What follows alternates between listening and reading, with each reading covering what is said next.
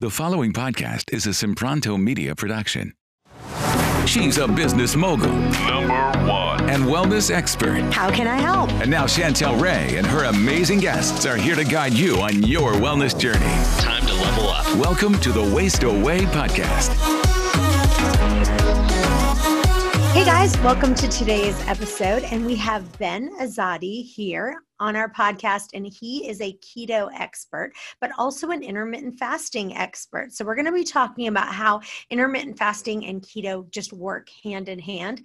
And Ben is actually from Iran. And a lot of you guys don't know this because I don't tell anyone this, but actually my dad is from Iran. And the reason why I don't tell people is because I feel like I'm Christian. And so like people are like, oh, you're Iranian, like you're a terrorist, you know, it's just kind of that kind of like, you know, connotation that some people have. So I just kind of don't even tell people very often.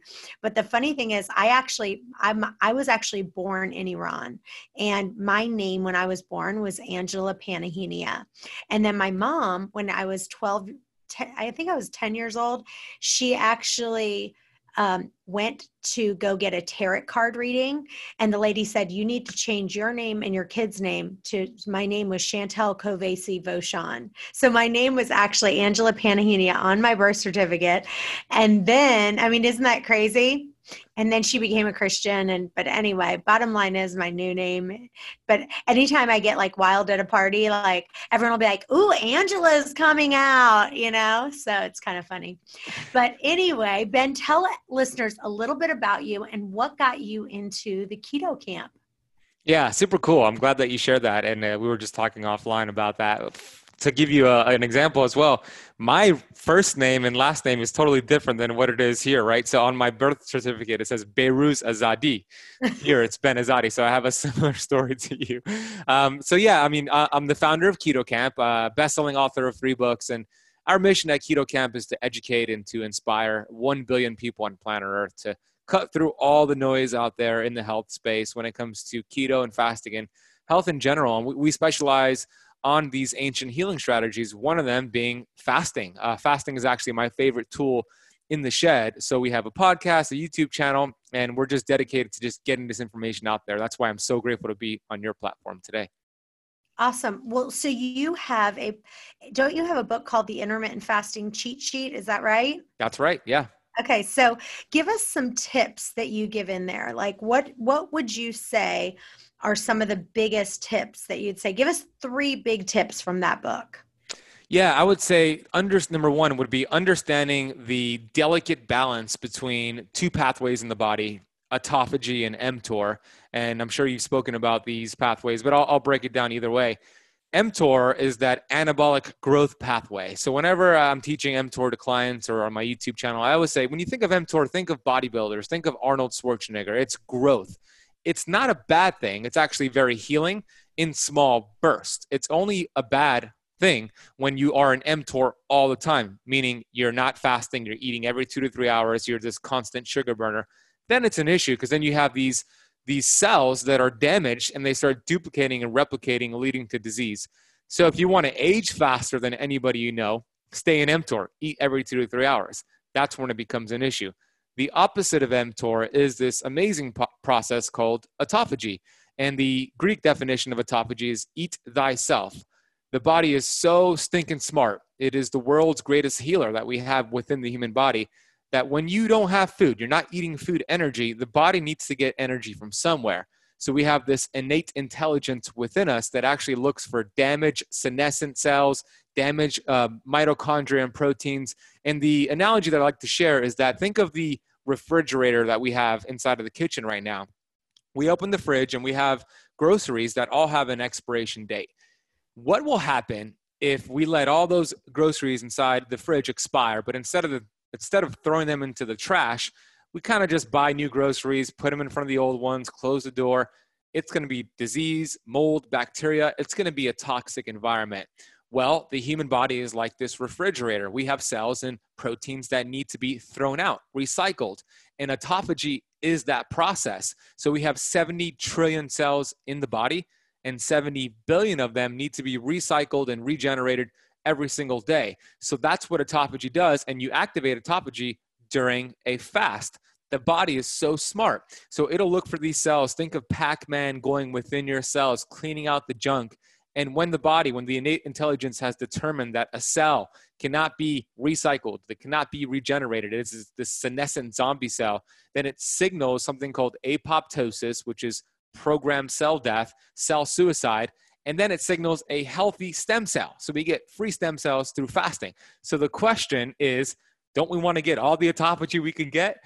Then the answer is no, because if we do too much fasting, the body will need to get energy from somewhere. So once it's done eating all the bad stuff, it'll actually go for the good stuff, and it could weaken the immune system. You could lose hard-earned muscle eventually. So there's a delicate balance between mTOR and autophagy. So the first tip is finding a fasting schedule that gives you that balance. So when you're eating, you're feasting, you're activating mTOR, and then when you're not eating, you're fasting. So that's the first step right there. The second tip is to understand that fasting is like a muscle. We want to develop it over time. We wouldn't just do a CrossFit workout after being a couch potato for 10 years. It'll look ugly. We'll hurt ourselves. So fasting is like a chainsaw. It's a very powerful tool that could get the job done if you know how to use it. So more important than the tool is the person who wields that tool. So there's no such thing as a failed fast. If you go 14 hours and you just can't go any longer, well, congratulations. That is a success. You build and work your way up. So that's the second tip. Build that muscle every single time. Do a little bit longer if you want, but it's not something you go right into and just do a 5-day fast. We want to work that muscle. The third tip is going to be breaking the fast. Let's talk about that. I see a lot of people negate a lot of the benefits from a fast with the way that they break it. So there are two ways to break a fast. Well, I'm going to talk about the worst way to break a fast, which is going to be a combination of carbohydrates and fat. We don't want to break our fast with a combination of carbohydrates and fat, because when we are ending a fast, whether it is 18 hours, 24 hours, or even longer, our hormones are sensitive, which is great. One of those hormones is insulin. So for example, if we break our 24-hour fast with, let's say, avocado toast, you have a combination of fat and carbs. The bread is going to spike glucose, and your hormones are very sensitive. So insulin will grab the glucose and take it to your cells, unlock your cells, and do a really good job at delivering the glucose into the cells. But when you have fat with that meal, the fat goes along for the ride, and it'll slow down fat loss, and you won't get the maximum benefit from the fast. So the best way to break a fast, if you want to accelerate fat burning and get a little bit more autophagy, is more protein and more fat. That is what I like to do. So like a bone broth or eggs and avocado. So those are my three tips for you, Chantel. Okay. So let's dive into there real quick about what I want to dive into what's the best thing to eat when breaking your fast, because that is a huge question that people ask. And to me, it really depends on how long you've been going for a fast, right? Because if you're doing a, 48-hour fast, you're doing a 3-day fast, there's a difference in, what you're going to eat then versus what you're going to eat if you're just you're doing an 8-hour eating window, or, you've just done a 20-hour fast. So let's talk about that. Let's just say someone is give us some more things of how much protein versus fat that someone's going to eat. Let's say that someone's just eating an 8-hour window. They're doing 12 to 8 every day. It's 12 o'clock. What are some things you're saying? These are great things to eat when you're breaking that fast. Yeah, and you're absolutely correct. If you're doing more of an extended block fast, 3 or more days, there are even more considerations. But we'll talk about the person who's doing a 16-8 or an 18-6. I'll give you some examples. I'm not really a big fan of tracking the macros and the calories at all. I think the body is not a bank account, so we're much more complex. But here are some examples, like a piece of steak, a lean protein with some fat. So cooked in olive oil is great, or an egg on top is great. Bone broth is one of my favorite ways to break a fast. I use a high quality bone broth. It also has other benefits to it. I like eggs and avocado, like I mentioned earlier, or a protein shake, like a fatty keto protein shake. But the goal is to have most of it be consisted of protein and fat, with minimal carbs, and that will lead you to more fat loss and more benefits, and it'll make you easier to go right back into your fast when you do so. I don't know about you guys, but I've been doing a ton of cooking lately, and I've been having so many new recipes. Go to ChantelRayWay.com/free recipes to get the best kale dressing recipe you'll ever have, the dairy-free artichoke dip that you will love for completely free. I also want to give you my entire free smoothie book that has the best smoothies. One of the things that can help you lose weight is just to replace one of your meals with an amazing smoothie. So if you're eating 2 meals, just make one of them a smoothie. You can get my free amazing recipe book at ChantelRayWay.com/free recipe. And our protein shakes are amazing as well. And right now they're 30% off. Go to ChantelRayWay.com, click on store, and use podcast for the 30% off your protein shake. Let's say that it's 12 o'clock. Let's say someone's doing 12 to 6. And so it's 12 o'clock. What would you eat first? Like if you were going to have bone broth, so let's just say you were having bone broth, that's not all you're going to eat for lunch. So you're saying, okay, I'm going to have a cup of bone broth, and then I'm going to wait 15 minutes, or what would be the next step for that? Yeah, if we're going to talk about the like optimal way to do it, then yeah, you would have your bone broth ideally, and then you would probably wait an hour, and then you would have like a fatty salad. I'll give you an example. So a big bowl with arugula or dandelion green or dandelion greens or whatever your favorite greens are, with some avocados and some olive oil. So a big fatty salad, and then a piece of protein on top, like a wild caught fish or something like that. That could be a great routine for somebody. So bone broth to break it, wait an hour, and then have another big meal. That could also be a piece of steak after an hour with egg on top with some broccoli, something like that would be beneficial as well. Okay.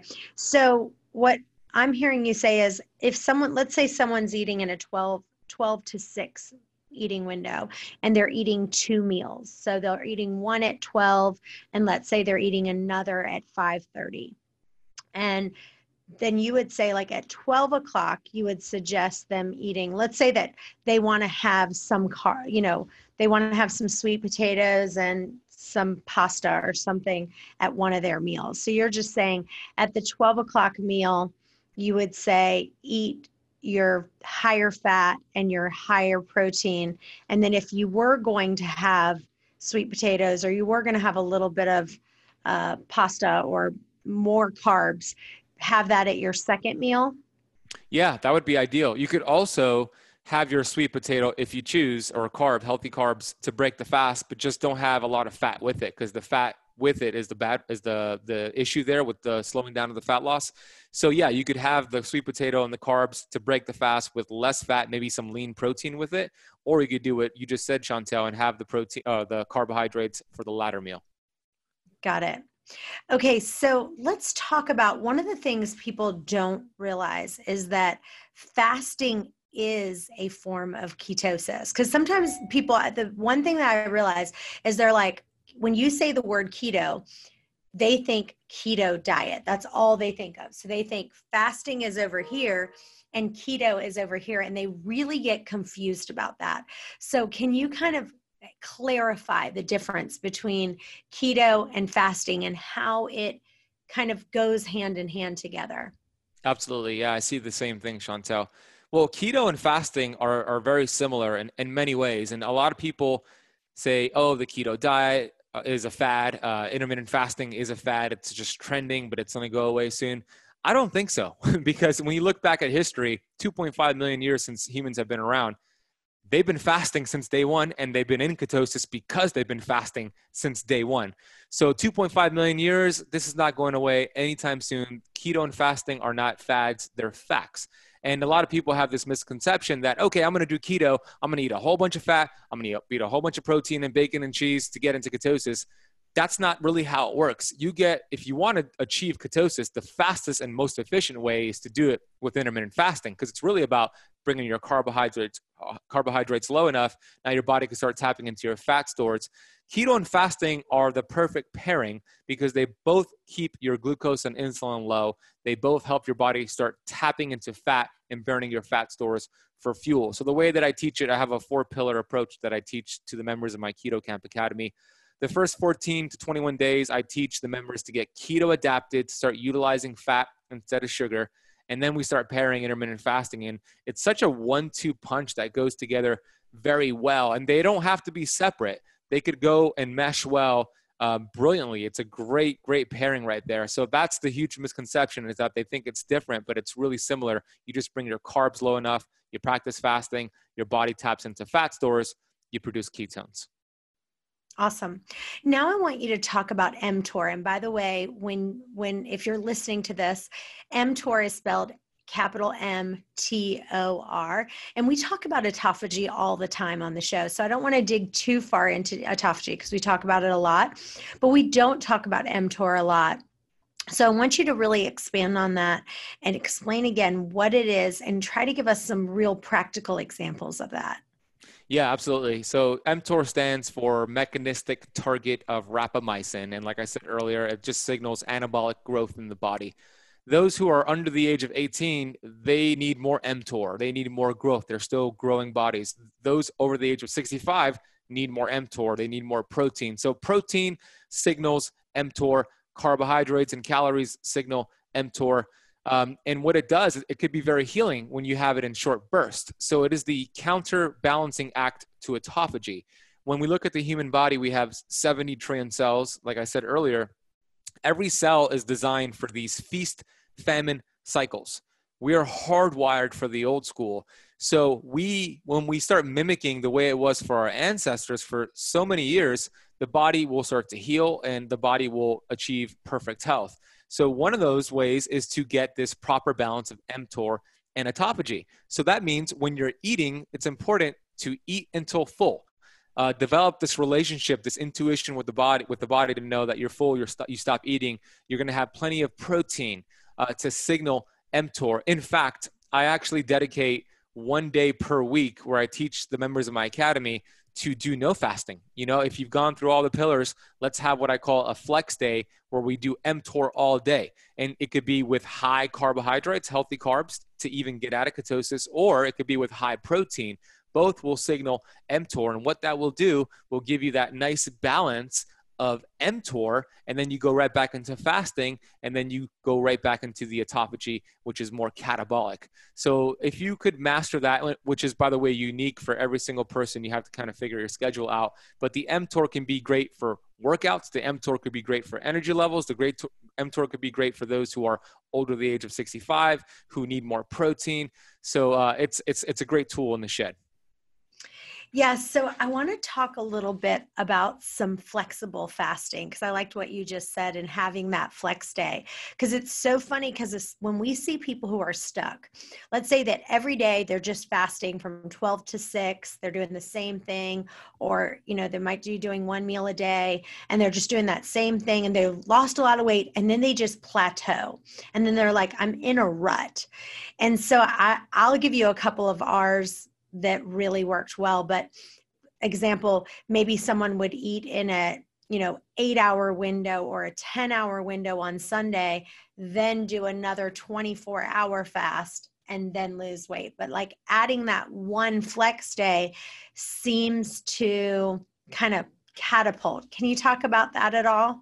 I agree with you. Exactly. Because when we look at, for example, great coaches and great personal trainers, like fitness coaches and personal trainers, what do they always do? They're always changing up their clients' workouts to keep the body guessing and to keep them to continue getting results. If somebody hits a plateau with their workout, you change your workout and you get results. It's the same thing with our keto and our fasting schedule. So if you've been doing the same 16-8, 16-8 and you're plateaued, like Chantel just said, throwing in a 24-hour fast could be huge. Maybe you're doing too much fasting and you've been doing OMAD for a very long time. Maybe it's time to have a flex day where you do no fasting. You have breakfast, lunch, and dinner, high healthy carbs, high protein, and you actually activate the mTOR. It's the change. It's the adaptation that is magic here. It's more important than what you're changing to is actually the change itself. So when you create this adaptation, the good cells in your body, they get stronger, and the bad cells do not adapt. So your mitochondria that are good become stronger mitochondria. Your mitochondria that are weak, that cannot burn fat anymore, your body gets rid of them. But it's the adaptation that creates this. So adaptation is king. Adaptation is what rules here. And when you have a flex day, that's what happens in the body. Yeah, and I want to talk a little bit about keto for just a second, and I'll tell you my opinion. So I don't eat a really high carb diet. I try to eat, you know, pretty low carb. I'm not eating massive amounts of carbs, but when I want them, I definitely have them, and I don't deprive myself, because one of the things I've seen people do with the keto is they do keto, strict keto. They lose all this weight, and then they just get into this binge session where they, like, you know, massively binge because they've deprived themselves. And I'm really big on not depriving myself, because I believe, for me, anytime I've deprived myself, I get crazy. But I also know that me eating too many carbs, it's like carbs upon carbs upon carbs upon sugar. It's like this, all I want is, I want more and more and more. So it's like finding that really nice dance where you can not feel deprived, but also not be, you know, bombarding your body with massive amounts of sugar and carbs. So can you kind of talk about that fine dance that you need to do? Yeah, I'm with you. You know, my company is Keto Camp, and I love keto, but I'm not one of those keto educators who say keto all the time forever. I think there's actually dangers to that. So yeah, keto flexing is my jam right there, and I'm a big fan of it. For example, I'll give your audience the 5-1-1 rule protocol that I have in my academy. This is actually developed from Dr. Pompa, my mentor, and maybe this will be great for your listeners to do this. The 5-1-1 rule is as such. It's a 7-day protocol. So 5 days out of the week, you're eating keto, less than 50 grams of carbohydrates. You're in ketosis. You're following your favorite intermittent fasting schedule, 16-8 or 18-6 for those 5 days. 1 day out of the week, you're doing this 24-hour water fast where you're getting more of the autophagy, more of the fat loss. And then that final day is the keto flex day. No fasting, higher carbs, higher protein, and you're not depriving yourself because you have that one flex day. You could even have 2 flex days if you want, but that 5-1-1 rule is a great way to get all the benefits of keto and fasting and autophagy, and still all the benefits of not feeling deprived and the mTOR that we spoke about. Yeah, and that's pretty much what I do. Like 5 days a week, I do 12 to 6. I eat in a 6-hour eating window. 1 day I'll do a 24-hour full fast. And then 1 day I pretty much would say I'm only eating in an 8-hour window, maybe 9. It's not like I'm not eating from, you know, 6 a.m. to, you know, craziness. But on that day, I'm a lot more lenient. I'm eating, you know, whatever I want. On the days that I'm 12 to 6, I'm not counting every carb. I'm not looking at it. I'm just more carb conscious. I'm just, on those 5 days, I'm just eating less carbs. I'm eating lots of protein, fat, and veggies, and then just not going crazy on the carbs. I love it. So you're already doing it, Chantel. Yeah. Awesome. Yeah. I love that. That's so good. Hey guys, one of the things that will take your weight loss to the next level is coaching. You can either work one-on-one with me or one of our certified private coaches. If you'd like, you can schedule your free call. It's a 10-minute strategy call just to see if coaching is going to really take you to the next level. Don't just take my word for it. Listen to this recent review a happy coaching client sent in. Thanks so much for your help and guidance. I never could have done it without you. The other thing is listening to the audiobook. Listening to the audiobook and getting the video course that I've done, people are seeing dramatic results. If you just listen to the audiobook 30 minutes a day over and over and over again, and get the video course, go to ChantelRayWay.com and check out the video course. You won't be sorry you did. So as far as any other things that you can say when people are in a rut, like if you said, okay, here's some questions I'm going to ask, like, let's say someone says, look, I was, you know, doing so good, and now I'm in this rut. What are some more tips that can kind of get them out? Yeah. If you're in a rut, it's important to revisit the foundations of health. And that really starts with sleep. If your sleep is not good, then it doesn't matter how much keto and fasting you do. Sleep is more important than diet and exercise combined. So I would revisit your sleep, make sure your sleep is on point, make sure you're moving around. Movement is another fundamental to health. But then also, it's really what's going on in the inside. If you have a lot of negative thoughts and hatefulness with just your thoughts, then it's going to be very difficult to heal. Dr. Will Cole once said, you cannot heal a body that you hate, Well, if you have self-hate for yourself, it's going to be very difficult to heal. If you have hate for other people, it's going to be very difficult to heal. So I would revisit your gratitude journal. I would start a gratitude journal. I would practice love and gratitude, as woo-woo as it sounds. Putting a smile on your face, the body begins to heal the moment that you smile. The body begins to heal when you practice love and gratitude. We have about 60 to 80 thoughts per day. And a lot of people think 90% of the thoughts are the same thoughts from the day before, which are usually negative. So I would advocate and recommend that we start thinking better thoughts. We start thinking thoughts of healing and love and gratitude. And then when you start doing keto and fasting or whatever it is that you're doing, it'll upgrade and you'll get much faster results because you're coming from a place of love and gratitude. So I know a lot of people think that's, not a lot of people, but some people think that's woo-woo, but I've seen it really work wonders. I say that all the time. Oh my gosh. I'm always like, oh, that's woo-woo. I say not that what you're saying, but I use that term all the time. I'm like, oh, he's a little woo-woo, but... Totally. And you know what? If you think it's woo-woo and you want to actually put some science behind it, then I would recommend test your glucose and your ketones and then go get into an argument with somebody or watch the news and then go test your glucose and ketones again. You're going to see your glucose rise and your ketones drop, not even from eating something, but just from being in a stressful state. So that's what happens in the body. So I would recommend you just revisit your thoughts, revisit the fundamentals of health, and make sure those are in order. We build that foundation, and then you can start adding a supplement or a block fast or whatever it is that you want to add. I want you to talk a little bit about dry fasting. Have you done a lot with it? Have you talked about it at all? And what is your opinion about dry fasting? Yeah, I'm actually about to do a 24-hour dry fast with my group. I have videos about it. I love it. It's a fascinating topic. So there's two types of dry fasting. There is a hard dry fast and a soft dry fast. I'm going to unpack both of them. Okay. A hard dry fast is the most extreme one. It means, of course, you're not eating, you're not drinking, but also you're not washing your hands, you're not going outside in the rain, you're not showering because your body actually could absorb Not brushing that. Your teeth, not brushing your teeth. Exactly, Chantel. Yeah, no water, no contact, nothing in the mouth for 20 or whatever length that you want to do it. Then there's a soft dry fast where you're still not eating food, you're still not drinking water, but you can take a shower, you could wash your hands, but you're still not brushing your teeth. Those are the two versions, but why would somebody want to do it? It sounds extreme. Well, I would say that the soft dry fast does brush their teeth at least too. Okay, I agree with you on that, but I would say if you're going to do a soft dry fast, that would include brushing your teeth. Yeah, that's fine. Yeah. I'm okay with that. That's totally fine.